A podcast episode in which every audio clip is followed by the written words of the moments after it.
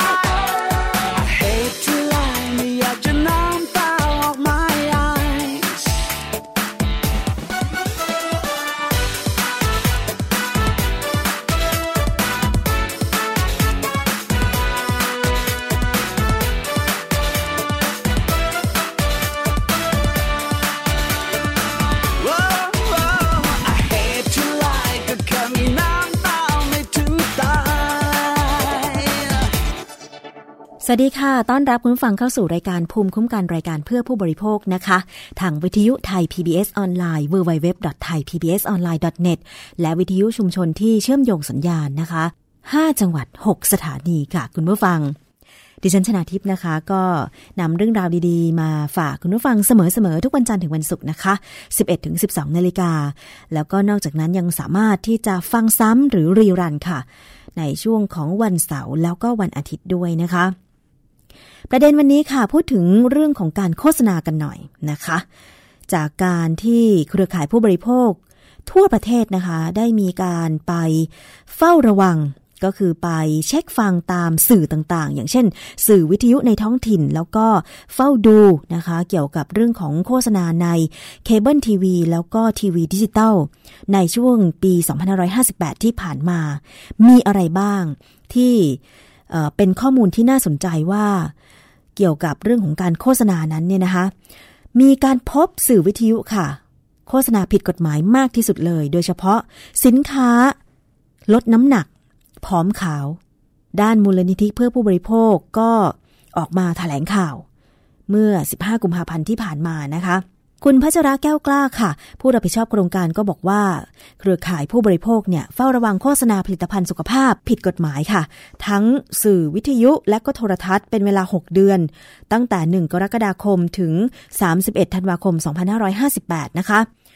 พบว่ามีโฆษณาผลิตภัณฑ์สุขภาพผิดกฎหมายจำนวน 206 ผลิตภัณฑ์จากสื่อ 64 สื่อ ทั้งวิทยุโทรทัศน์ดาวเทียมแล้วก็ดิจิตอลทีวีเนี่ยนะคะ แบ่งเป็นประเภทอาหารร้อยละ 49 ยาร้อยละ 29 เครื่องสำอางร้อยละ 21 และอื่นๆ ร้อยละ 2 พบในสื่อวิทยุมากที่สุดถึงร้อยละ 62 ด้วยกันนะคะ เป็นที่น่าตกใจไหมคะคุณผู้ฟัง มันก็เยอะเหมือนกันเนาะ คุณพัชระให้ข้อมูลเพิ่มเติมนะคะ บอกว่า 64 รายการนั้นเนี่ย เป็นโฆษณาที่ผิดกฎหมายร้อยละ 73ก็เป็นสื่อวิทยุมากที่สุด รองลงมาก็คือดิจิตอลทีวีแล้วก็ทีวีดาวเทียม นะคะยกตัวอย่างเช่นโฆษณาไม่ตรงกับสรรพคุณที่ระบุไว้ มีการกระทำผิดบ่อยครั้งค่ะ โดยมากเนี่ยก็จะเป็นโฆษณาเกี่ยวกับผลิตภัณฑ์ลดน้ำหนักทำให้พร้อม ขาว รักษาสิว ฝ้าหรือว่าริ้วรอยให้หายไป ซึ่งเป็นคำพูดที่เข้าข่ายผิดกฎหมาย อย่างเช่นคำว่า ดักจับไขมันก็ไม่สามารถใช้ได้นะคะ แล้วก็จากการทำงานร่วมกันทั้ง กสทชสำนักงงานคณะกรรมการอาหารและยาหรืออยในบางจังหวัด ก็ยังพบปัญหาการเชื่อมต่องานอย่างเช่น เชื่อมกับกสทชภาค หรือสำนักงานสาธารณสุขจังหวัดหรือสสจไม่ได้นะคะทำให้การทำงานก็ล่าช้า เพราะก็ต้องเข้าใจนะคะบางที ในส่วนของผู้ที่จับตาเฝ้าระวังอาจจะมีข้อมูลที่ค่อนข้างเยอะหรือเปล่า แล้วก็การทำงานของเจ้าหน้าที่อย่างอยหรือสสจจังหวัดเนี่ย ถ้าไม่ประสานกันหรือ ไม่เคยทำงานประสานกันมาก่อนก็ อาจจะค่อนข้างที่จะทำให้มีปัญหาได้เหมือนกันนะคะ เชื่อมกันไม่ติดบ้างอะไรบ้าง ปัญหาของสสจก็อย่างเช่น ไม่กล้าบังคับใช้กฎหมาย คือว่าต้องส่งให้ออยพิจารณาก่อน ทั้งที่สสจจังหวัดเนี่ยก็สามารถบังคับใช้กฎหมายได้เลยเป็นต้น อะ คุณผู้ฟัง คือมันเป็นหน่วยงานที่ดูแล ภาพรวมของระบบสาธารณสุขในจังหวัดอยู่แล้ว เพราะฉะนั้นก็เป็นหน่วยงานที่มีกฎหมาย อยู่ในมือสามารถจัดการได้อยู่แล้ว แต่ว่าก็ยังไม่กล้าจัดการ ก็ต้องส่งให้ออยพิจารณา ถ้าออยฟันธงไปว่าผลิตภัณฑ์นี้โฆษณาผิดนะคะหรือว่าเป็นผลิตภัณฑ์ที่อันตรายกับผู้บริโภค ก็ถึงจะมีการลงดาบ ปลดโฆษณาไม่ให้มีสื่อโฆษณาในผลิตภัณฑ์นั้นๆ หรือในจังหวัดนั้นๆ อีกต่อไปอะไรอย่างนี้เป็นต้นน่ะนะคะ ทางด้านผู้รับผิดชอบโครงการนะคะ ตอนนี้ก็บอกว่า มีข้อเสนอนะคะ ของเครือข่ายผู้บริโภค ต่อภาครัฐก็คือ 1. รัฐต้องเร่งรัดให้มีองค์การอิสระเพื่อการคุ้มครองผู้บริโภคโดยทันที หน่วยงานกำกับดูแลจะต้องมีมาตรการจัดการปัญหาที่เด็ดขาดรวดเร็ว แล้วก็เห็นผลได้จริงค่ะ อีกมาตรการหนึ่งที่เสนอก็คือให้ออยนั้น เร่งจัดทำฐานข้อมูลการอนุญาตโฆษณาอาหาร และให้สาธารณชนเข้าถึง ให้กสทช เร่งดำเนินการให้เกิดการกำกับดูแลกันเอง ของผู้ประกอบการสื่อ ให้มีคณะทำงานเฉพาะด้านจากภาคส่วนที่เกี่ยวข้อง ในการจัดการปัญหาโฆษณาผลิตภัณฑ์สุขภาพที่ผิดกฎหมาย และให้ออยเร่งรัดปรับปรุงบทลงโทษตามกฎหมายที่เกี่ยวข้องกับผลิตภัณฑ์สุขภาพนะคะ อันนี้ก็คือในส่วนของภาพรวมที่ถแถลงข่าวไปในวันนั้น แต่ว่ารายละเอียดจะเป็นอย่างไร ต้องไปติดตามรายภูมิภาคค่ะ คนอยู่ในพื้นที่จะทราบปัญหาดีที่สุดเลยนะคะ ไม่ว่าจะเป็นภาคเหนือ ภาคตะวันตก ภาคใต้แล้วก็ภาคอีสานนะคะ คุณผู้ฟัง ในส่วนของช่วงนี้นะคะ ก็มีเครือข่ายผู้บริโภคในภาคเหนือ ก็มีข้อมูลดีๆ ค่ะ ว่าในภาคเหนือนั้นเนี่ยนะคะ มีการเฝ้าระวังสื่อวิทยุเป็นอย่างไรบ้าง โฆษณาในพื้นที่ที่พี่น้องประชาชนรับฟังสื่ออย่างเช่น วิทยุชุมชนวิทยุในท้องถิ่น หรือสื่ออื่นๆเป็นอย่างไรนะคะ วันนี้ค่ะก็มีคุณวิทยาถาแก้วนะคะ ผู้แทนกลไกภาคเหนือ และเจ้าหน้าที่รับเรื่องร้องเรียน สมาคมชีวิตดีจังหวัดลำปางค่ะ อยู่ในสายกับเรานะคะ สวัสดีค่ะ ครับ สวัสดีครับ สวัสดีค่ะคุณผู้ฟังด้วยนะครับ ขอบคุณคุณวิทยานะคะ วันนี้ให้เวลากับรายการภูมิคุ้มกัน คือเรื่องของโฆษณาในกลุ่มภาคเหนือนี่ที่เฝ้าระวังอยู่นี่ เขามีวิธีการโฆษณาและมีผลิตภัณฑ์อะไรอย่างไรบ้างคะเล่าให้ฟังหน่อยค่ะอ่าผลิตภัณฑ์เนี่ยต้องบอกว่าเยอะมาก ตอนนี้เราเฝ้าฟังนะครับ ถ้าตามโครงการแล้วเนี่ยอ่าลำปางเนี่ยเฝ้าฟังอยู่สามสถานีนะครับ ในส่วนของพะเยาเฝ้าฟังสองสถานี เชียงใหม่สามสถานี แล้วก็ลำพูนอีกหนึ่งสถานี เราพบผลิตภัณฑ์อ่าทั้งหมดนะครับอาอยู่ประมาณสามสิบเก้าผลิตภัณฑ์ นะครับสามสิบเก้าผลิตภัณฑ์เนี่ยแบ่งออกเป็นกลุ่มอาหารเนี่ยเยอะที่สุดนะครับค่ะก็คือ 28 ผลิตภัณฑ์ค่ะที่เหลือก็เป็นยาแล้วก็เครื่องสำอาง ในส่วนของอาหารเนี่ยส่วนใหญ่แล้วเนี่ย คือพวกอ่าผลิตภัณฑ์ต่างๆ เนี่ย คือขออนุญาตจากออยจดทะเบียนเป็นอาหาร แต่แต่เวลาเขาโฆษณาเนี่ยเขาอวดอ้างสรรพคุณสรรพคุณทางยาจะเป็นส่วนใหญ่ แล้วก็ในส่วนของสถานีวิทยุเนี่ย คือ โครงการเนี้มันมันมันเริ่มตั้งแต่เดือนสิงหาอ่าจบเดือนธันวาเนี่ยรวมระยะเวลาห้าเดือนเนี่ยแต่ว่าก่อนหน้านั้นนะเราได้มีการเฝ้าระวังก่อนหน้านั้นแล้วทำให้อ่าในส่วนของสสจ หรือออยในพื้นที่เนี่ยเขาได้ออกหนังสือเตือนสถานีเหล่านี้ไปบ้างแล้วเหมือนกันค่ะทำให้เขารู้ พอเขารู้เสร็จแล้วเนี่ยเขามีการเปลี่ยนเปลี่ยนต้องใช้ต้องใช้คำว่าเปลี่ยนกลยุทธ์กลลวงละกันค่ะ นะผมใช้คำว่ากลลวงละกันค่ะจากที่เขาทำสปอร์ตโฆษณาตรงๆ เนี่ย จากนั้นไปเขาใช้วิธีการอ่าเป็นสปอร์ตแบบสัมภาษณ์อืมอ่าค่ะเขาจะไปสัมภาษณ์ผู้ใช้ผู้ป่วย หรือผู้ใช้ผลิตภัณฑ์อาหารเหล่าเนี้ยค่ะนะครับ แล้วก็จะลงท้ายด้วยอ่าในส่วนของสปอร์ตโฆษณาของเขาที่บอกชื่อแค่ชื่อผลิตภัณฑ์ หรือบางหรือบางอย่างเนี่ย เขาใช้วิธีอ่า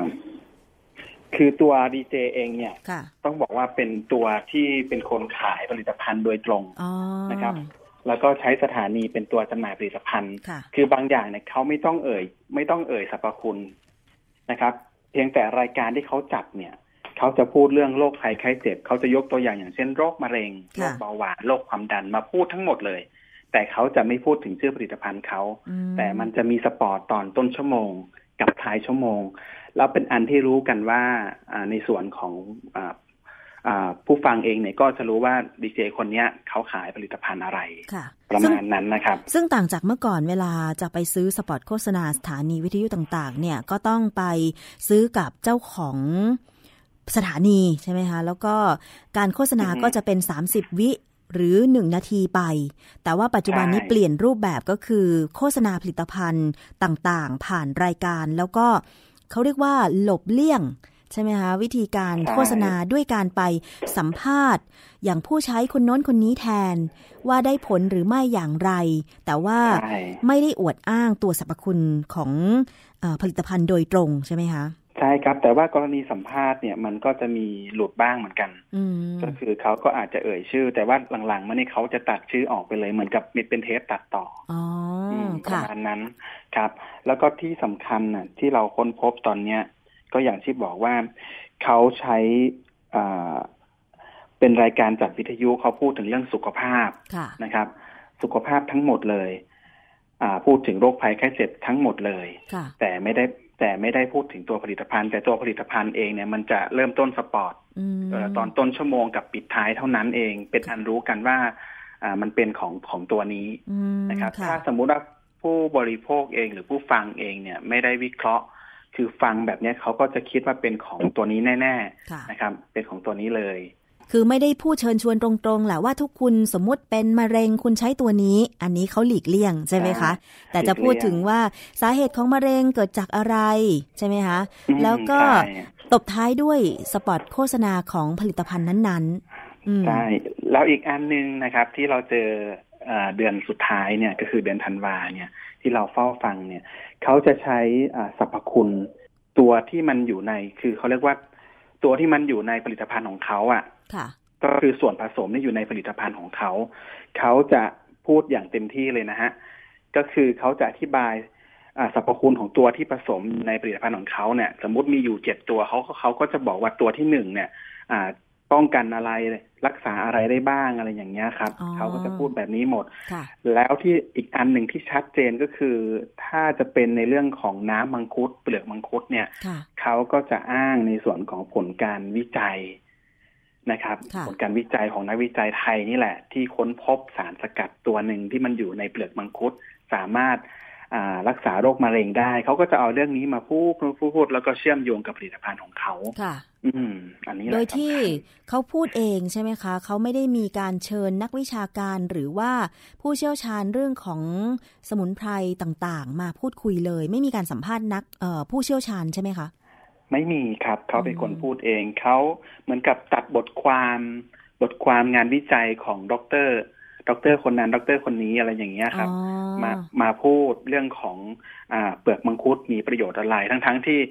อ่าผลิตภัณฑ์ที่เขาขายคือน้ำมังคุดค่ะ อย่างเงี้ยครับอ๋อนี่คือเฝ้าระวังสี่จังหวัดลำพูนลำปางพะเยาเชียงใหม่ ก็หลายครับผมสถานีอยู่ใช่ไหมคะ ทุกสถานีเป็นแบบนี้ไหมคะ คุณวิทยา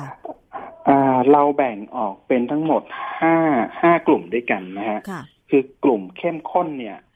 กลุ่มเข้มข้นนี่ก็จะประกอบด้วยมีสปอร์ตเนาะค่ะแล้วก็มีการ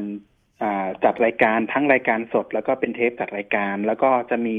สปอร์ตแบบสัมภาษณ์ อันนี้เราจัดกลุ่มเป็นเข้มข้น อีกอันหนึงเป็นกลุ่มเข้มก็คือมีสปอร์ตกับการจัดรายการทั้งพูดสด แล้วก็เป็นเทปค่ะแล้วก็แบบกลุ่มที่สามคือกลุ่มกลางมีแต่สปอร์ตนะครับ แล้วก็นักจัดรายการเขาก็จะไม่พูดถึงผลิตภัณฑ์เลยค่ะนะครับ กลุ่มที่สี่ก็เหมือนกันคือกลุ่มกลุ่มที่น้อยนะฮะก็มีแต่สปอร์ตบางส่วนอ่ารายการหนึ่งมีแค่หนึ่งถึงสองผลิตภัณฑ์ แล้วก็ที่ไม่มีเลยนะครับ ก็มีที่ไม่มีเลยก็อย่างเช่นของสวทอะไรอย่างเงี้ยครับค่ะก็จะไม่มีเลยอ๋อค่ะ บอกชื่อได้ไหมคะ อย่างลำพูนนี่ไปเฝ้าระวังที่สถานีไหนเอ่ยลำพูนเนี่ยครับอ่า หนึ่งสถานี FM ร้อยหนึ่งจุดสองห้าครับ เป็นวิทยุชุมชนหรือเปล่าคะ เป็นวิทยุธุรกิจครับ อ๋อ วิทยุชุมชนคือในในเอ่อส่วนของการอนุญาตในภาคธุรกิจนะคะ ใช่ครับอ๋อก็คือทดลองออกออกอากาศนะครับ อ๋อ ค่ะ อืม แล้วก็ลำปางล่ะคะลำปางอ่าเฝ้าอยู่สามสถานีก็คือ แปดสิบเก้าจุดห้าศูนย์ค่ะเก้าสิบแปดจุดสองห้าแล้วก็ร้อยห้าครับค่ะแต่ลำปางเนี่ยมีข้อสังเกตที่มันเกี่ยวข้องกับกสทช ก็คือ ชื่อที่อาขออนุญาตในการทดลองออกอากาศเนี่ย กับชื่อที่เขาประกาศในสถานีเนี่ยมันไม่ตรงกัน อ๋อ ค่ะ ครับ ไม่ตรงกันทั้งสามสถานีเลย ค่ะอันนี้เป็นคลื่นวิทยุหลักหรือว่าชุมชนคะที่ลำปางอ่าเป็นคลื่นธุรกิจครับ ก็ชุมธุรกิจวิทยุชุมชนแต่ว่าเป็นการขออนุญาตเอ่อในประเภทธุรกิจนะคะ ใช่ครับ มันจะมีประเภทธุรกิจ แล้วก็มีสาธารณะ แล้วก็มีชุมชนนะครับอ๋ออืมค่ะค่ะ คือครับดิฉันกำลังเอ่อจะเรียนคุณผู้ฟังว่าอย่างนี้คือ ในส่วนของต่างจังหวัดเนี่ยเลขคลื่นจุด25จุด50 กับจุด75เนี่ยนะคะ จริง ๆ แล้วเนี่ยมันก็อาจจะเป็นวิทยุคลื่นหลักที่เขามีการขออนุญาตมาก่อน นะคะแต่ว่าในส่วนของวิทยุชุมชนที่กระจายคลื่นเอ่อในรัศมีสั้นกว่าเนี่ยนะคะก็อาจจะเอ่อคละกันไป เพียงแต่ว่ามันไม่แยกเหมือนกรุงเทพอะค่ะคุณวิทยา อย่างกรุงเทพใช่ครับวิทยุคลื่นหลักจะเป็นอย่างเช่น 100 100.5 ซึ่งถ้าอ๋อวิทยุชุมชนเกิดในเอ่อกรุงเทพเนี่ยก็จะต้องใช้ที่ไม่ใช่คลื่น 100 กับ 100.5 ก็อาจจะเป็น 100.25 100.45 100.65 แบบนี้เป็นต้นนะนะคะ ถ้าเป็นในส่วนของกรุงเทพมันจะแยกกันชัดเจน แต่ว่าในครับต่างผมจังหวัดบางทีก็งงเหมือนกันนะคะว่า สถานีวิทยุที่โฆษณานั้นเนี่ยเป็นวิทยุคลื่นหลักที่เขามีอยู่เดิม หรือเป็นวิทยุชุมชนที่เพิ่งขออนุญาตทดลองออกอากาศใหม่แบบนี้นะคะอืมครับจริงๆแล้วเราก็เข้าไปเช็คในเว็บไซต์ของ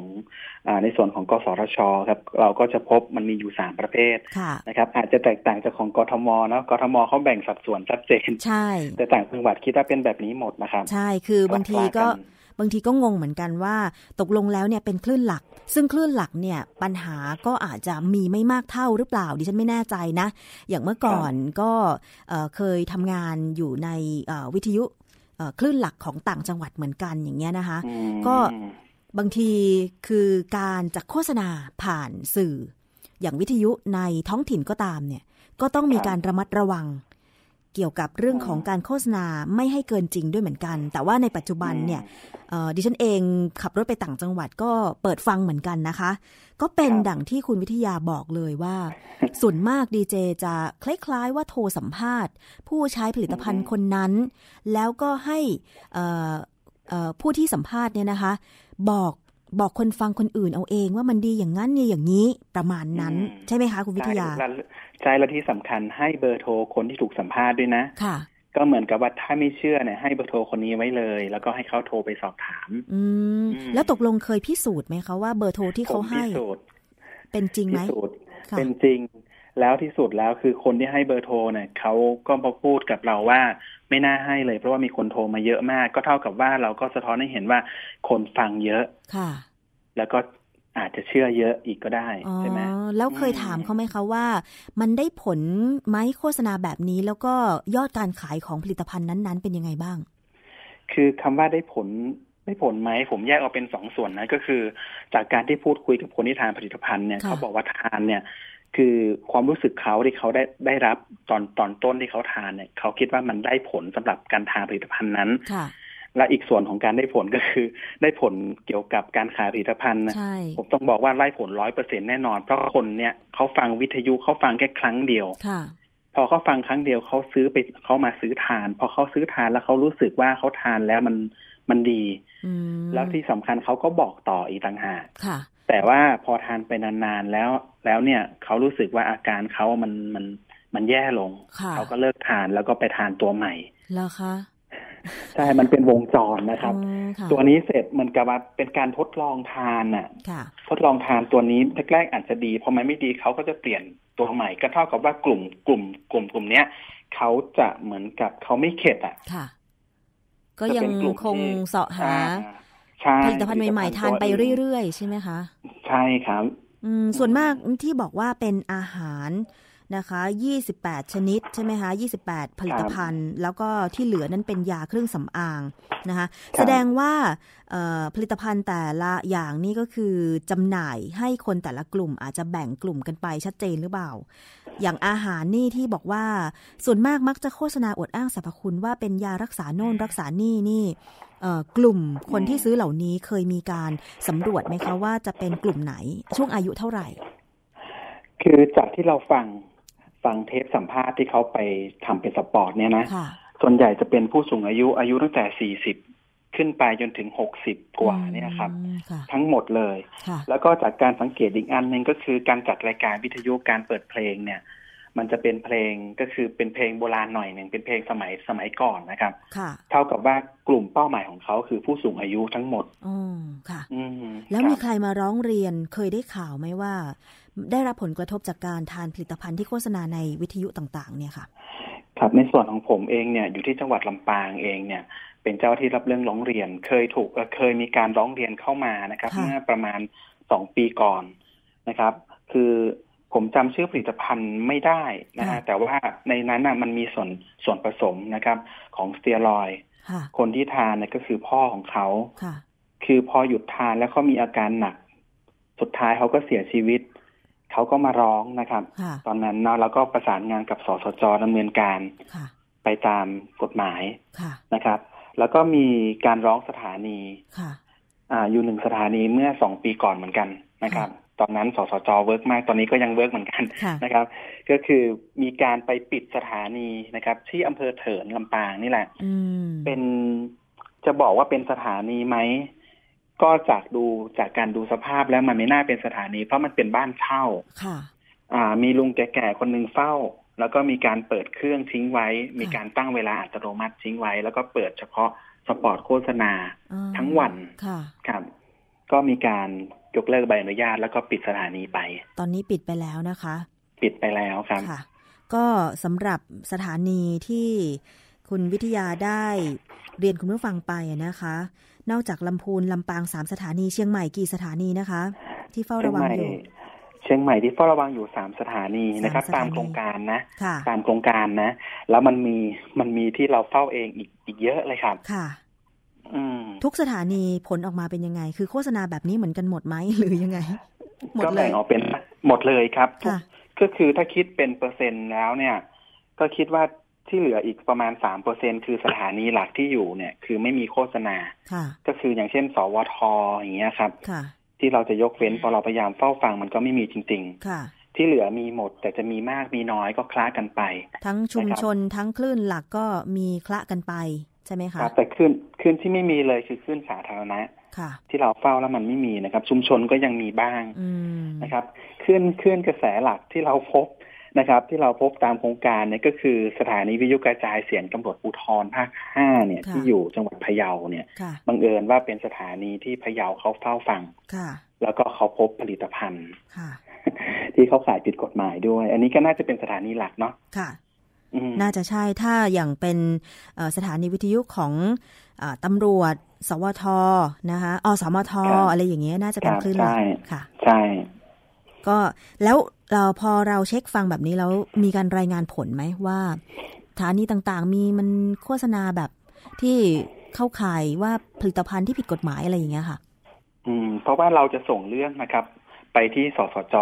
แต่ละจังหวัดค่ะแล้วก็ส่งเรื่องไปที่กสทช แต่ละจังหวัดเพื่อดำเนินการนะครับ ถ้าตามโครงการน่ะถ้าในส่วนของลำปางเนี่ยสสจลำปางเขาทำงาน คือถ้าฟังถ้ามีการร้องเรียนครั้งแรกเนี่ยเขาก็จะเป็นการเตือนเป็นการออกหนังสือเตือน แต่ถ้าทำผิดซ้ำซากนะครับเขาก็จะดำเนินการตามกฎหมาย ซึ่งตอนนี้สสจเองเขากำลังเฝ้าฟังค่ะ เฝ้าฟังซ้ำกับที่เราร้องเรียนไปอะครับ ที่เราแจ้งไปอืมในส่วนของกสทชภาคภาคสามที่ภาคเหนือเองเนี่ยเขาก็ดำเนินการในการตรวจสอบนะครับ ใบอนุญาตว่าหมดอายุไหมหรือว่ากำลังอยู่ในช่วงของการต่อ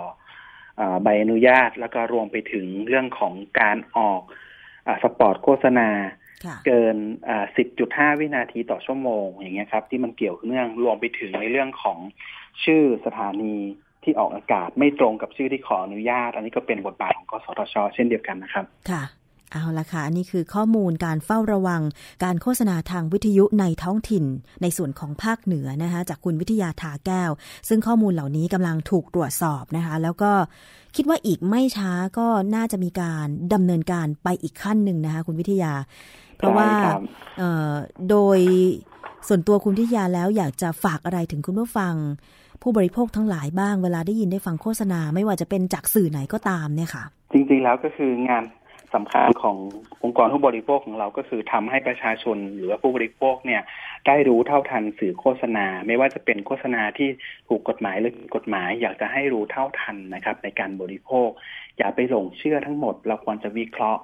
นะครับ ให้มันมากกว่าที่เราฟังนะครับเพราะว่าที่ผ่านมาเองเนี่ยเราจะเห็นว่าหลายๆคนเนี่ย ใช้วิธีการลอง ซื้อมาลองเลยค่ะนะครับ จริง ๆ แล้วถ้าเกิดเราดูว่าถ้าสมมติมีเลขจดแจ้งเป็นออยนะครับ ก็เท่ากับว่าเขาจดเป็นอาหารค่ะอาหารเนี่ยให้เรารู้ไว้เลยว่าอาหารเนี่ยไม่สามารถเปลี่ยนแปลงนะครับ รูปลักษณ์หรือว่าองค์ประกอบภายนอกของร่างกายเราได้เลยค่ะถ้าเขาอวดอ้างนะครับ เป็นประเภทการรักษาอาหารเป็นการรักษาให้เราอ่าสันนิษฐานไว้เลยว่ามันหลอกลวงแน่นอนค่ะนะครับ ก็จำไว้ว่าอาหารไม่ใช่ยานะคะรักษาโรคไม่ได้ ใช่ครับค่ะ วันนี้ขอบคุณคุณวิทยาทาแก้วมาก ๆ เลยค่ะสำหรับข้อมูลนะคะ ครับผมยินดีครับค่ะสวัสดีค่ะ ครับ สวัสดีครับ ค่ะทีนี้เรามาดูในส่วนของภาคตะวันตกกันบ้างนะคะ ว่าจากการเฝ้าระวัง การโฆษณาตามสื่อวิทยุต่างๆ ในภาคตะวันตกนั้นเนี่ย ผลเป็นอย่างไรค่ะ วันนี้ คุณสุนทรสุริโยนะคะ ผู้ประสานงาน ศูนย์คุ้มครองสิทธิ ผู้บริโภคจังหวัดกาญจนบุรีอยู่ในสายกับเรานะคะ สวัสดีค่ะคุณสุนทรคะครับ สวัสดีครับ คุณชนาทิพย์ครับ สวัสดีครับท่านผู้ฟังครับ ค่ะ เป็นยังไงบ้างคะ จากการเฝ้าระวังสื่อ ไม่ว่าจะเป็นทั้งวิทยุ สื่อโทรทัศน์นะคะโดยครับโทรทัศน์ดาวเทียม ที่อ่าภาคตะวันตก คุณสุนทรมีการเฝ้าระวังในจังหวัดอะไรบ้าง แล้วก็ยกตัวอย่างเล่าให้เราฟังหน่อยว่ากี่สถานีค่ะ ครับในภาคตะวันตกนะครับ มีจังหวัดที่อ่า ร่วมดำเนินโครงการนี้อยู่สามจังหวัดนะครับ ก็มีเพชรบุรีนะสมุทรสาครและกาญจนบุรีครับ การเฝ้าระวังก็คงใช้วิธีเกณฑ์เหมือนจังหวัดอื่นๆนะครับค่ะก็คือวิทยุและโทรทัศน์นะครับ วิทยุก็เป็นวิทยุท้องถิ่นค่ะนะฮะโทรทัศน์เป็นทีวีดิจิตอลนะฮะเอ่อโทรทัศน์อ่าวิทยุท้องถิ่นเนี่ยนะครับค่ะส่วนใหญ่เราแบ่งเป็นสองเอ่อสอง ประเภทนะครับ ประเภทที่หนึ่งก็คือประเภทที่มีใบอนุญาตนะฮะก็คือวิทยุส่วนใหญ่ก็จะเป็นวิทยุทหารนะครับ แล้วก็แล้วก็วิทยุประกอบทดลองประกอบกิจการนะครับ ซึ่งเป็นวิทยุขนาดเล็กเนี่ยนะครับ ผลเราโดยรวมกันแล้วกันนะครับค่ะนะพบโฆษณาทั้งสองประเภทนะครับ ก็ส่วนคือทั้งวิทยุอ่าคลื่นหลักที่มีอยู่เดิม และใช่วิทยุครับชุมชนที่เพิ่งขออนุญาตก่อตั้ง ทดลองออกอากาศอ่าใช่ไหมคะ คงต้องขออนุญาตใช้คำว่าวิทยุทดลองประกอบกิจการนะครับค่ะเพราะว่า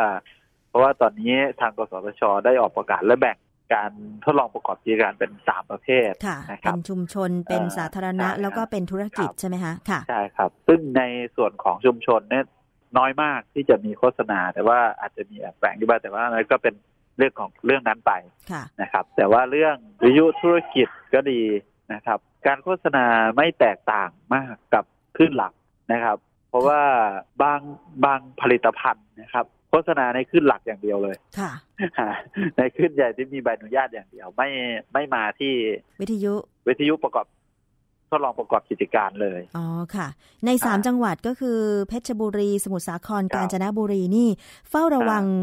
เอ่อจังหวัดละกี่สถานีคะเนี่ย พอประจัมาณหวัได้ดไหมละสามสถานีครับสามสถานีเลยใช่ไหมคะอ่าก็คือครับเอ่อแบ่งเจ้าหน้าที่คอยรับฟังตลอดเช็คฟังตลอดใช่ไหมคะเอ่อไม่ไม่ตลอดครับ คือเราจะกำหนดวันอ๋อ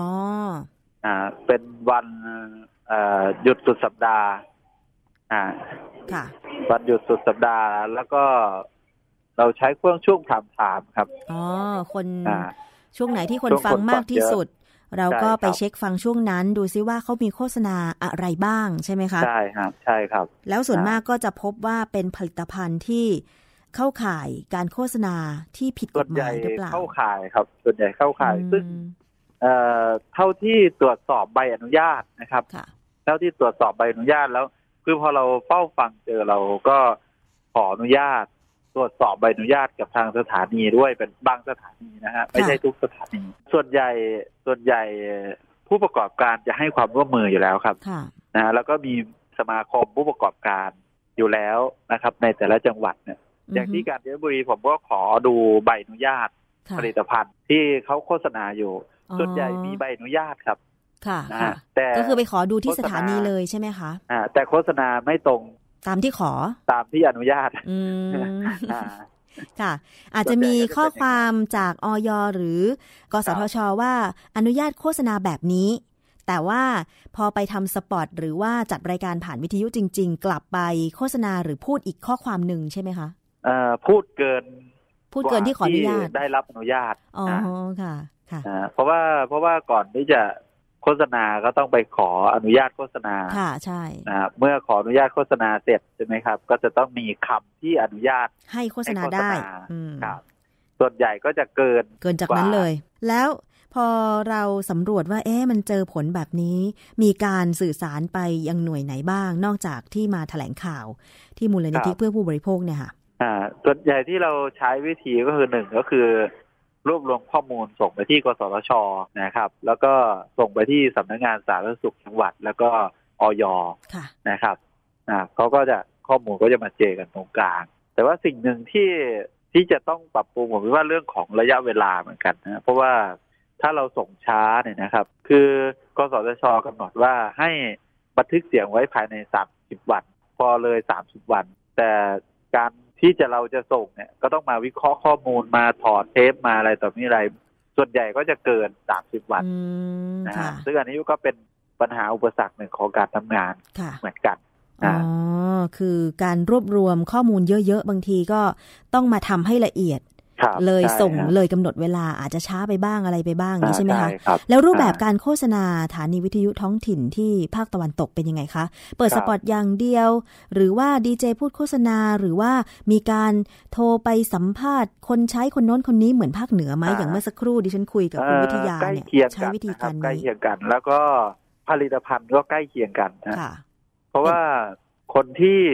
ทำโฆษชิ้นโฆษณาเนี่ยนะฮะก็จะทำทำขึ้นมาชิ้นหนึ่ง ต่อเดือนนะฮะต่อเดือนเนี่ยก็จะทำประมาณในหนึ่งเดือนเนี่ย ถ้าเขารับจ้างโฆษณาเท่าที่ผมได้คุยกับทางผู้ประกอบการก็คือว่า เขาก็จะให้มาทั้งแผ่นเลยครับแผ่นนี้เปิดหนึ่งเดือนค่ะ ก็คือจะเป็นสกู๊ปวันที่จะเป็นเลยครับสปอตโฆษณาจะเป็นเสียงอ่าสัมภาษณ์อะไรก็ส่งกันเป็นส่เดืวอนนใหญ่เดือนๆแบบนี้ใช่ครับส่วนใหญ่อืมก็จะเป็นหนึ่งชั่วโมง รายการนี้หนึ่งแถบเสียงนี้หนึ่งชั่วโมงค่ะ จะ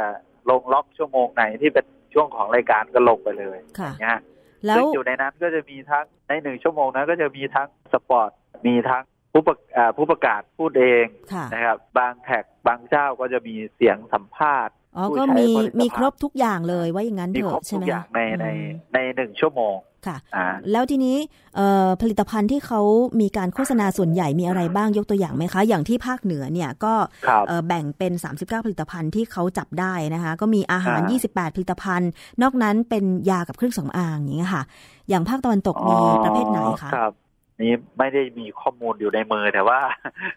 ก็นฮประมาณเอาต้องขคร่าวอไปๆค่ะ ประมาณ อ่า อย่างที่การยบุรีเจอเนี่ยห้าผลิตภัณฑ์ เป็นอันนี้ผลิตภัณฑ์เฉพาะวิทยุเกี่ยวกับอะไรคะอาหาร สุขภาพเอ่ออาหารความงามอาหารครับอ๋อยาก็มีฮะ ยาก็มี ยาก็มีเหรออ่าคะยาก็จะเป็นยาแผนโบราณค่ะเขาจะมีทั้งเปิดเป็นร้านขายนะครับค่ะร้านขายใหญ่อ่าแล้วก็ประกาศว่ามีอยู่จังหวัดไหนจังหวัดไหนอย่างเงี้ยครับอืมก็คือผลิตภัณฑ์นี้อ่าสามารถซื้อได้ที่ไหนบ้างใช่ใช่ครับอ่าแล้วก็โฆษณาสรรพคุณกันไปจากอ่าเกินจากใช่ที่ได้ขออนุญาตไว้ ใช่ไหมคะผมว่าเกินนะฮะอืมอย่างค่ะเช่น ยกตัวอย่างอย่างเช่น บางผลิตภัณฑ์ บอกเลขบอกว่ามีออยรับรอง เลขทะเบียนนั้นเลขทะเบียนนี้ด้วย อ่าใช่ครับอืมซึ่งค่ะซึ่งในความเป็นจริงแล้ว เท่าที่ผมได้คุยได้แลกเปลี่ยนกับทาง เจ้าหน้าที่ของออยเองก็บอกว่า ถ้าคำพูดแบบนี้ไม่มีอยู่แล้วในการให้อนุญาตอย่างนี้ครับ ค่ะ อ่า ก็แสดงว่าเขาเอ่อ โฆษณาเกินจากที่ขออนุญาตไปจริง ๆ ด้วยนะครัคะบค่ะอ่าอันนี้เป็นข้อมูลที่ได้นะคะจากการสำรวจเฝ้าระวังอ่าสื่อโฆษณาในภาคตะวันตกนะคะ อันนี้ครับเป็นในส่วนของวิทยุ แล้วที่คุณสุนทรบอกว่าเฝ้าระวังในส่วนของการโฆษณาทางทีวี ด้วยโดยเฉพาะทีวีดาวเทียมภายในภาคนี่เป็นยังไงบ้างคะทีวีในในล็อตนี้นะครับ เราใช้ เรามุ่งไปที่ทีวีดิจิตอลมากกว่าทีวีดาวเทียมค่ะนะฮะทีวีดาวเทียมมีอยู่สองจังหวัดก็จะเป็นทางภาคใต้ที่ดูนะครับอ๋อค่ะค่ะ แต่ล็อตนี้เราจะในช่วงการทำงานในครั้งนี้เราใช้มุ่งไปที่ทีวีดิจิตอลแล้วผลเป็นไงคะเอ่อผลส่วนใหญ่ไม่มีนะครับ ค่ะ มีก็มีหนึ่งสองสถานีแล้วก็ไม่เยอะค่ะนะฮะที่ที่เข้าข่ายนะครับ แต่ว่าอาจจะเป็นช่วงเวลาด้วยเช่นกันนะครับเพราะว่าเรา คือเฝ้าไม่นาน วันละหนึ่งสถานีช่วงพรามไทม์อ๋อในค่ะในหนึ่งวันแค่นั้นเองครับค่ะ ก็อาจจะสำรวจยังไม่ทั่วถึง ใช่ไหมคะอ่าแต่ว่าก็ยังพบอยู่บ้างไม่มากเท่าก็ยังพบอยู่วิทยุครับใช่ไหมอ่าคะไม่ไม่มากเท่าวิทยุครับ ใช่ค่ะฮะผลเป็นแบบนี้มาแถลงข่าวแล้ว แล้วก็มีการส่งต่อข้อมูล ไปให้หน่วยงานที่เกี่ยวข้องอย่างสสจประจำจังหวัดแล้วด้วยนะคะ แล้วก็รวมถึงอ่ากสทช อยากจะให้คุณสุนทรฝากอะไรกับผู้บริโภคหน่อย พอได้ยินได้ฟังโฆษณาแบบนี้แล้วเนี่ย จะเชื่อได้ไหมหรือจะทำยังไงดี ผมคิดว่าทุกอย่างที่ออกอากาศนะครับ คือชาวบ้านจะเข้าใจอย่างนี้ว่าอันไหนที่ออกอากาศได้ แสดงว่าผ่านการตรวจสอบอืมนะซึ่งต้องเรียนเอ่อพี่น้องผู้บริโภคนะครับ ว่าค่ะอันไหนก็ตามที่อ่าอยู่ในหน้าสื่อก็ต้องเข้าใจว่าเป็นสื่ออะครับ ค่ะ นะฮะ สื่อโดยเฉพาะสื่อโฆษณาคำว่าโฆษณาแน่นอนต้องมีสิ่งที่ทำให้เชื่อค่ะโฆษณาต้องอยากให้เชื่อ หรือว่าอยากให้ต้องชักจูงใจมีให้ทัศซื้อนคติที่ดีกับสิ่งนั้นค่ะนะฮะคือทำไมเขาอยากโฆษณาอย่างนี้ดีกว่าครับ อืมถ้าเขาไม่อยากขายคงไม่โฆษณาเพราะซึ่งฉะนั้นก่อนที่จะพิจารณาผลิตภัณฑ์ก็ควรที่จะ ดูอย่างอื่นมากกว่าโฆษณา อย่าอย่าคิดว่าโฆษณา ทุกโฆษณาไม่ว่าจะสื่อไหนก็ตาม ได้รับการครับกลั่นกรองแล้ว เพราะจริงครัๆบแล้วการโฆษณาก็คือการชักจูงใจ ให้ซื้อสินก็ค้าคืออยากให้นั้นขายอยากให้ซื้อแค่นั้นเองๆอืมค่ะ แต่อ่าส่วนสินค้านั้นๆ เนี่ยจะดีต่อเอ่อคนซื้อหรือครับไม่เป็นอีกเรื่องหนึ่งใช่ไหมครับคะใช่ฮะ อันนี้ก็ถือว่าเป็นข้อคิดที่ดีก่อนจะจับใส่ใช้สอยซื้อผลิตภัณฑ์ครัใดบๆก็ตามนะคะ วันนี้ขอบคุณครับค่ะ คุณสุนทรครับสุริโยนะคะ ขอบพระคุณมากค่ะผมอ่าขอบคุณครับค่ะสวัสดีครับสวัสดีค่ะ ผลการเฝ้าระวังโฆษณาผลิตภัณฑ์สุขภาพผิดกฎหมาย ทั้งสื่อวิทยุแล้วก็โทรทัศน์ ยังไม่หมดเพียงเท่านี้นะคะ ได้ฟังรายละเอียดกันไปสองภาค แต่ว่ายังคงมีรายละเอียดของภาคใต้แล้วก็ภาคอีสานอีก ติดตามกันได้ ในรายการภูมิคุ้มกันในวันต่อไปนะคะคุณผู้ฟัง มันยังมีรายละเอียดอีกค่อนข้างเยอะมาก เราต้องให้คนที่เขาอยู่ในพื้นที่มาสื่อสารให้ฟังค่ะ ทั้งนี้ทั้งนั้นนะคะ เรื่องของโฆษณาเป็นการจูงใจให้ซื้อ ให้ใช้บริการ แต่ถ้าผู้บริโภคมีภูมิคุ้มกันว่า ผลิตภัณฑ์ที่โฆษณานั้นๆ มีส่วนประกอบอะไร ใช้ทำอะไร เป็นอันตรายหรือไม่ จะได้ประโยชน์อะไรจากการใช้ผลิตภัณฑ์นั้นๆ ก็จะเป็นสิ่งที่เป็นภูมิคุ้มกัน ถ้าดีก็ซื้อมาใช้ ถ้าไม่ดีก็ไม่ซื้อมาใช้ แต่ทีนี้ว่าบางที ผู้ประกอบการผลิตสินค้า ผลิตภัณฑ์สุขภาพ หรือผู้ให้บริการนั้นเนี่ยอาศัยช่องโหว่ความไม่รู้ของประชาชน ในการใช้ถ้อยคำโฆษณาและก็วิธีการต่างๆ เพื่อจูงใจให้ซื้อ นี่จึงเป็นเหตุให้หลายคน สุขภาพแย่ลงแทนที่จะดีขึ้น เพราะว่าผลิตภัณฑ์ที่โฆษณานั้นเนี่ยไม่ดีจริง เกราะป้องกันเพื่อการเป็นผู้บริโภคที่ฉลาดซื้อ และฉลาดใช้ ในรายการ ภูมิคุ้มกัน ช่วงนี้ค่ะ มีนานาสาระนะคะ จากคุณยศพรพยุงสุวรรณไปฟังกันสิว่า วันนี้คุณยศพรจะนำเสนอเรื่องอะไรค่ะ นานาสาระ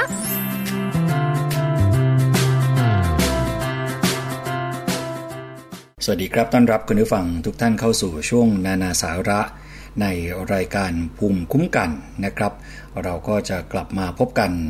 ทุกวันจันทร์และวันพฤหัสบดี 2 วันครับ เวลาประมาณ 10-15 นาที ที่เราจะรวบรวมสาระต่างๆ มานำเสนอให้กับคุณผู้บริโภค ได้ทราบกันนะครับ วันนี้สิ่งที่นานาสาระจะมานำเสนอให้คุณผู้ฟังได้ติดตามรับฟังนะครับ ก็เป็นอีกครั้งหนึ่งที่วันนี้เราอยากจะหยิบยกเรื่องของครีมกันแดดมาคุยกัน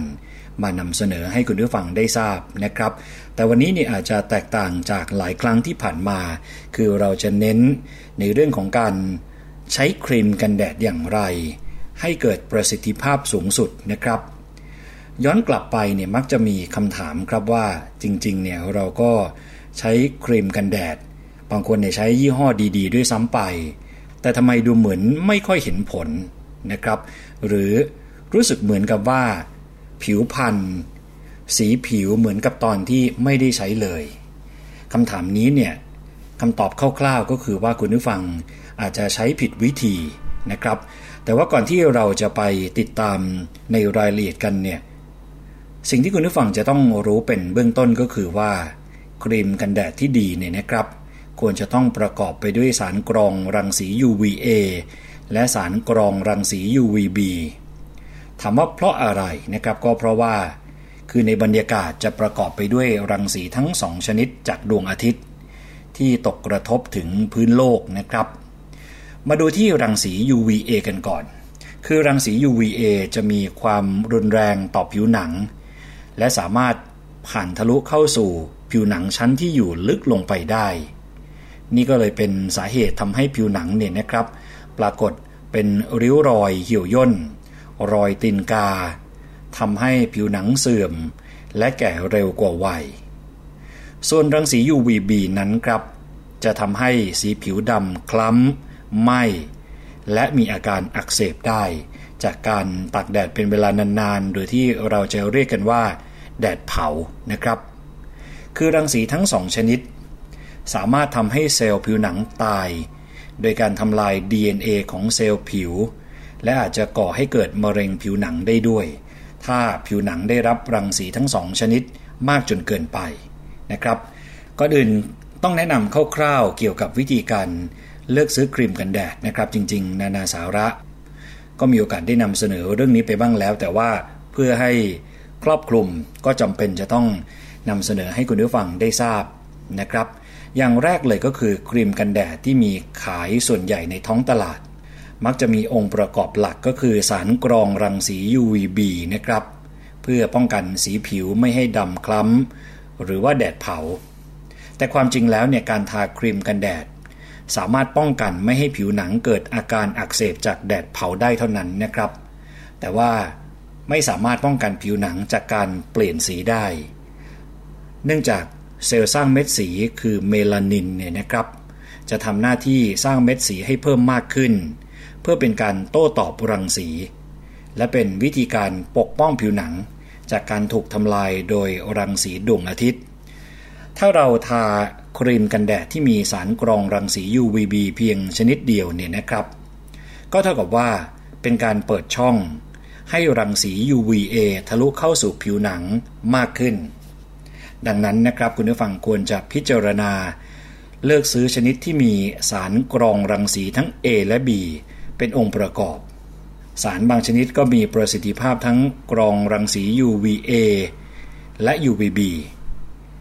นะครับ เช่น ไทเทเนียมไดออกไซด์ ซิงค์ออกไซด์ และออกซิเบนโซนนะครับ ส่วนสารกรองรังสี UVA ก็เช่นอะโวเบนโซน สารกรองรังสี UVB ก็เช่นออกทิลไดเมทิลพาบาออกทิลเมทอกซิซินาเมตเป็นต้นนะครับ นอกจากนั้นครับคุณผู้ฟังควรจะเลือกซื้อ ชนิดที่สามารถกันน้ำได้ หรือที่ระบุบนฉลากนะครับว่า waterproof or water resistant เพราะว่าบ้านเรามีอากาศที่ค่อนข้างร้อนชื้น เหงื่อออกง่าย เมื่อคุณได้ฟังทาครีมกันแดดแล้วก็อาจจะถูกเหงื่อช้าออกไปทำให้ประสิทธิภาพลดลงหรือว่าไม่ได้ผล ในการกันแดดตามระยะเวลาที่ต้องการนะครับ นอกจากนั้นก็ควรจะเลือกซื้อค่ากันแดดหรือว่าค่า SPF ตามความเหมาะสมของการใช้งาน อย่างเช่น ถ้าคุณผู้ฟังต้องการทาผิวหน้าเพื่อทำงานในออฟฟิศก็ควรจะเลือกซื้อค่าที่ต่ำๆนะครับ อย่างเช่น SPF 2 4 6 8ทำนองนั้น แต่ถ้าต้องทำงานนอกสถานที่ต้องเดินตากแดด หรือต้องการไปทะเลหรือภูเขาที่ต้องได้รับแสงแดดจัดๆ ก็ควรเลือกซื้อค่า SPF ที่สูงๆนะครับ เช่น 30 หรือมากกว่า คุณผู้ฟังก็ต้องคำนวณดูนะครับว่าเราจะใช้งานอย่างไรให้เหมาะกับกิจวัตรประจำวันหรือว่ากิจกรรมในแต่ละวันของเรา คราวนี้มาดูกันครับว่า วิธีการทาครีมกันแดดให้ได้ผลเนี่ยคืออย่างไรก็ย้อนกลับไปที่คำถามเดิมนะครับว่าเออเราใช้บางคนเนี่ยยี่ห้อดีๆ ราคาค่อนข้างแพง แต่ทำไมดูเหมือนไม่ได้ผลนะครับปัญหาของครีมกันแดดที่ทาแล้วไม่ได้ผล ไม่สามารถป้องกันผิวตามระยะเวลาที่ระบุไว้บนฉลากนะครับ อย่างเช่น SPF 10 ควรจะสามารถปกป้องผิวหนังจากแดดเผาได้นาน เป็นระยะเวลา 10 เท่า เมื่อเทียบกับผิวหนังที่โดนแดด โดยไม่ได้ทาครีมกันแดด ซึ่งโดยทั่วไปเนี่ยนะครับผิวคนไทยถ้าไม่ได้ทาครีมกันแดดเลย และไปยืนตากแดด จะเริ่มเห็นผิวหนังมีสีแดง ภายในระยะเวลาเพียง 10-15 นาที ดังนั้นครับ ถ้าหากทาครีมกันแดดที่มีค่า SPF 10 ควรจะป้องกันผิวหนังจากแดดได้นาน 100 ถึง 150 นาที แต่ในความเป็นจริงแล้วเนี่ยไม่ได้ผลอย่างนั้นนะครับ ก็เพราะว่ามีหลายปัจจัยที่สำคัญก็คือว่า 1 เลยนะครับ วิธีทาครีมกันแดดที่ถูกต้องและได้ผล คุณผู้ฟังต้องเข้าใจ คุณผู้ฟังต้องศึกษาดูนะครับก็คือว่า ต้องทาครีมหนา เพื่อปกป้องปกปิดผิวหนังทุกรูขุมขน ซึ่งเป็นวิธีการที่ผ่านการทดสอบในห้องทดลองจากนักวิทยาศาสตร์ แต่โดยทั่วไปแล้วเนี่ยนะครับผู้บริโภคมักจะนิยมทาเพียงบางๆ ก็เลยทำให้รังสีดวงอาทิตย์สามารถกระทบ และทะลุเข้าสู่ผิวหนังได้บางส่วน นักวิชาการก็เลยแนะนำนะครับว่า ถ้าต้องการทาแล้วได้ผลเนี่ยควรทาบ่อยๆ ทุก 1-2 ชั่วโมง นี่คือเบื้องต้นสำหรับการทานะครับ หลังจากที่มีการทาครีมกันแดดแล้ว สภาวะความเป็นจริงก็คือว่า ผู้บริโภคมักจะมีกิจกรรมต่างๆครับ เช่น ออกกำลังกายด้วยการตีกอล์ฟว่ายน้ำวิ่ง เดิน หรืออื่นๆ ก็เลยทำให้เหงื่อออกทางผิวหนัง และแน่นอนนะครับครีมกันแดดก็จะถูกชะออกโดยง่ายเช่นเดียวกันทำให้ประสิทธิภาพของครีมกันแดดลดลง หรือหมดไปในบางกรณีนะครับ ส่วนต่อมาก็คือสารกรองรังสี UV ที่เป็นองค์ประกอบในครีมกันแดดหลายชนิด ไม่คงตัว สลายตัวนะครับเมื่อโดนความร้อน ก็เลยทำให้ครีมกันแดด เสื่อมประสิทธิภาพไป สินค้าบางตัวเนี่ยอาจจะเสื่อมไปนะครับตั้งแต่ยังไม่ทันได้ใช้เลยก็มี เพราะว่าบางกรณีที่คนขายเก็บไว้ในร้านค้าที่ร้อน หรือผู้บริโภคเองซื้อไว้ แล้วก็เก็บไว้ในที่ร้อน ก็เลยทำให้สารกันแดดเสื่อมประสิทธิภาพก่อนการเปิดใช้งานนะครับ ดังนั้นการเลือกซื้อก็สำคัญก็คือว่า คุณผู้ฟังควรจะเลือกซื้อจากร้านค้าที่น่าเชื่อถือ ซึ่งสินค้าจะถูกเก็บรักษาในสถานที่ที่ค่อนข้างเย็นมีเครื่องปรับอากาศ แล้วก็ต้องดูฉลากนะครับวันเดือนปีที่ผลิตว่า เก่าเก็บหรือไม่ เพราะนอกจากครีมกันแดดจะหมดประสิทธิภาพแล้วเนี่ยนะครับ ผลที่ตามมาจากการใช้ครีมกันแดดที่หมดอายุหรือว่าหมดประสิทธิภาพไปก็คือว่า อาจจะก่อให้เกิดพิษระคายเคืองต่อผิวหนัง ได้อีกด้วยนะครับ ในกรณีที่ทาครีมกันแดดหมดอายุ เพราะว่าต้องยอมรับอีกเหมือนกันนะครับว่าแสงแดดในบ้านเราค่อนข้างร้อนแล้วก็ร้อนแรงทีเดียว ไม่ว่าจะฤดูฝน ฤดูร้อนหรือว่าฤดูหนาวเนี่ยนะครับก็มีแสงแดดที่แรงจ้า คือถ้าเผลอไปตากแดด โดยที่คุณผู้ฟังไม่ป้องกันเมื่อไหร่เนี่ยนะครับ ผิวที่สวยใสของคุณผู้ฟัง ก็เป็นอันต้องไม่เกรียม ก็มีกระฝ้า จุดด่างดำตามมาได้นะครับ ก็ด้วยเหตุนี้แหละครับ เรื่องของครีม และโลชั่นป้องกันแสงแดดก็เป็นตัวช่วยสำคัญประจำตัวของคุณผู้ฟังที่เราทุกคนจะขาดไม่ได้ในแต่ละวันนะครับ แต่แม้ว่าจะใช้เป็นประจำแต่หลายคนอาจจะยังไม่ทราบ ข้อมูลสำคัญบางอย่างของครีมกันแดด หรือซันสกรีนนะครับนานาสาระก็เลยรวบรวม ข้อควรรู้เกี่ยวกับเรื่องของครีมกันแดด มาให้คุณผู้ฟังได้ทราบเพื่อเป็นการทบทวนอีกครั้งหนึ่ง เมื่อรู้อย่างนี้แล้วก็จะได้เป็นการป้องกันนะครับไม่ให้คุณผู้ฟังใช้อย่างผิดวิธี หรือว่าไปเลือกซื้ออย่างผิดวิธี สิ่งแรกที่ต้องเน้นย้ำอีกครั้งก็คือว่าครีมกันแดดส่วนใหญ่ป้องกันได้เฉพาะ UVB นะครับ เพราะว่าในแสงแดดนอกจากจะมีรังสี UVB ที่สามารถส่องทะลุได้ถึงชั้นผิวหนังแท้ๆของเรา จนทำให้เกิดมะเร็งผิวหนังและริ้วรอยเหี่ยวย่นได้แล้วเนี่ยนะครับ ยังมีรังสี UVA ซึ่งเป็นตัวการทำให้ผิวไหม้และเกิดจุดด่างดำอยู่ด้วย แต่ว่าครีมหรือโลชั่นกันแดดจำนวนมากที่วางขายอยู่ในท้องตลาด กลับมีการระบุว่ามีค่า SPF นะครับหรือว่า Sun Protecting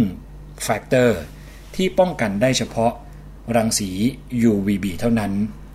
ซึ่งเท่ากับว่าครีมหรือโลชั่นขวดนั้นๆ สามารถป้องกันริ้วรอยเหี่ยวย่น และมะเร็งผิวหนังได้ แต่อาจจะไม่เพียงพอที่จะป้องกันผิวของคุณผู้ฟัง ไม่ให้เกิดรอยไหม้หรือจุดด่างดำนะครับดังนั้นเน้นย้ำว่าถ้าอยากจะป้องกันผิวสวย ให้ครบสูตรเนี่ยคุณผู้ฟังควรจะเฟ้นหา ครีมกันแดด ที่นอกจากจะมีค่า SPF ที่ป้องกัน UVB ได้แล้ว ยังควรมีค่า PA ที่ป้องกันรังสี UVA ได้ด้วยนะครับ ต่อมาก็คือว่าคุณผู้ฟังจำนวนไม่น้อยเลยเนี่ยใช้ค่า SPF สูงเกินไป คือเกินควรนะครับก็เลยไร้ประโยชน์ แถมยังมีโอกาสจะเกิดโทษกับผิวหนังได้ด้วย คือครีมกันแดดที่มีค่า SPF สูงสูงเนี่ยไม่ได้มีผลดีต่อผิวเสมอไปนะครับ เพราะหากคุณผู้ฟังไม่ได้ไปออกแดดแรงจัด แต่ว่าดันฉลมครีม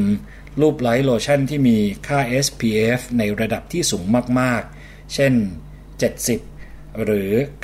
90 แทนที่ผิวจะปลอดภัยเนี่ยก็กลับกลายเป็น ได้รับสารเคมีเพิ่มเข้าไปในผิวซะอย่างนั้น นะครับ โดยเฉพาะถ้าคุณผู้ฟังเป็นคนที่ผิวบอบบางและแพ้ง่าย การใช้ครีมที่มีค่า SPF สูงเนี่ยอาจทำให้เกิดอาการแพ้และระคายเคืองได้ง่ายนะครับทางออกที่ดีที่สุดสำหรับคนที่มีผิวบอบบางก็คือว่า การใช้ครีมหรือโลชั่นกันแดดที่มีค่า SPF ต่ำลงมาสักหน่อยหนึ่งนะครับ แต่เพียงแค่คุณผู้ฟังขยันทาให้บ่อย คุณผู้ฟังก็อาจจะสามารถคำนวณได้ง่ายๆนะครับด้วยการด้วยการนำตัวเลขที่ต่อท้าย SPF มาคูณด้วย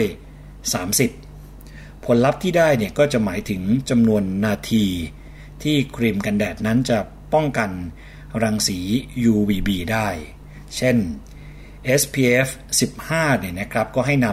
ำ15 ไปคูณ 30 ก็เท่ากับว่าครีมนั้น สามารถ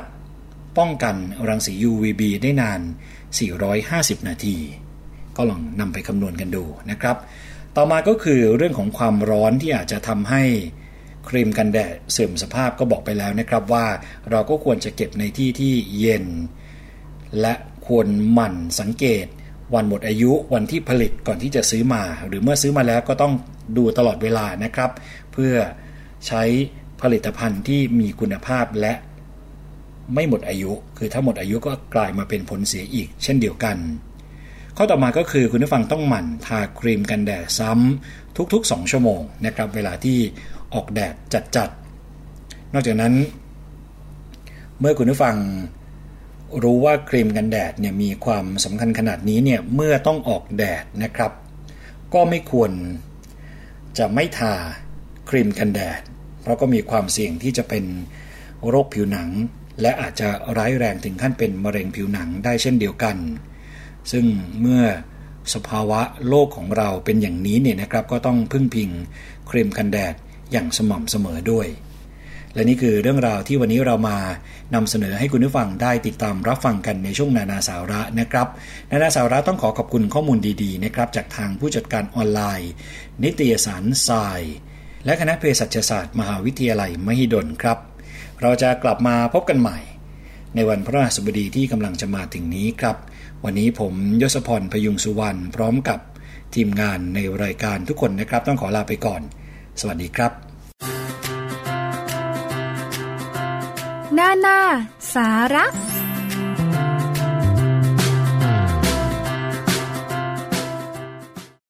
ขอบคุณมากเลยค่ะสำหรับการติดตามรับฟังรายการภูมิคุ้มกันรายการเพื่อผู้บริโภคนะคะ ทาง www.thaipbsonline.net ค่ะ แล้วนอกจากนั้นนะคะยังสามารถรับฟังได้ที่สถานีวิทยุชุมชนที่เชื่อมโยงสัญญาณนะคะ ไม่ว่าจะเป็นสถานีวิทยุชุมชน คนหนองยาไซจังหวัดสุพรรณบุรี สถานีวิทยุชุมชน วัดโพบัลลังจังหวัดราชบุรี สถานีวิทยุชุมชนปฐมสาครจังหวัดสมุทรสาคร สถานีวิทยุชุมชน คนเมืองลี้จังหวัดลำพูน สถานีวิทยุชุมชนเทศบาลทุ่งหัวช้างจังหวัดลำพูน แล้วก็สถานีวิทยุชุมชนคนเขาวงจังหวัดกาลสินขอบคุณมาก ๆ เลยนะคะ หมดเวลาแล้วค่ะ ดิฉันชนะทิพไพรพงศ์ลาไปก่อน พบกันใหม่กับรายการภูมิคุ้มกัน วันนี้สวัสดีค่ะ เกราะป้องกัน เพื่อการเป็นผู้บริโภคที่ฉลาดซื้อ และฉลาดใช้ ในรายการ ภูมิคุ้มกัน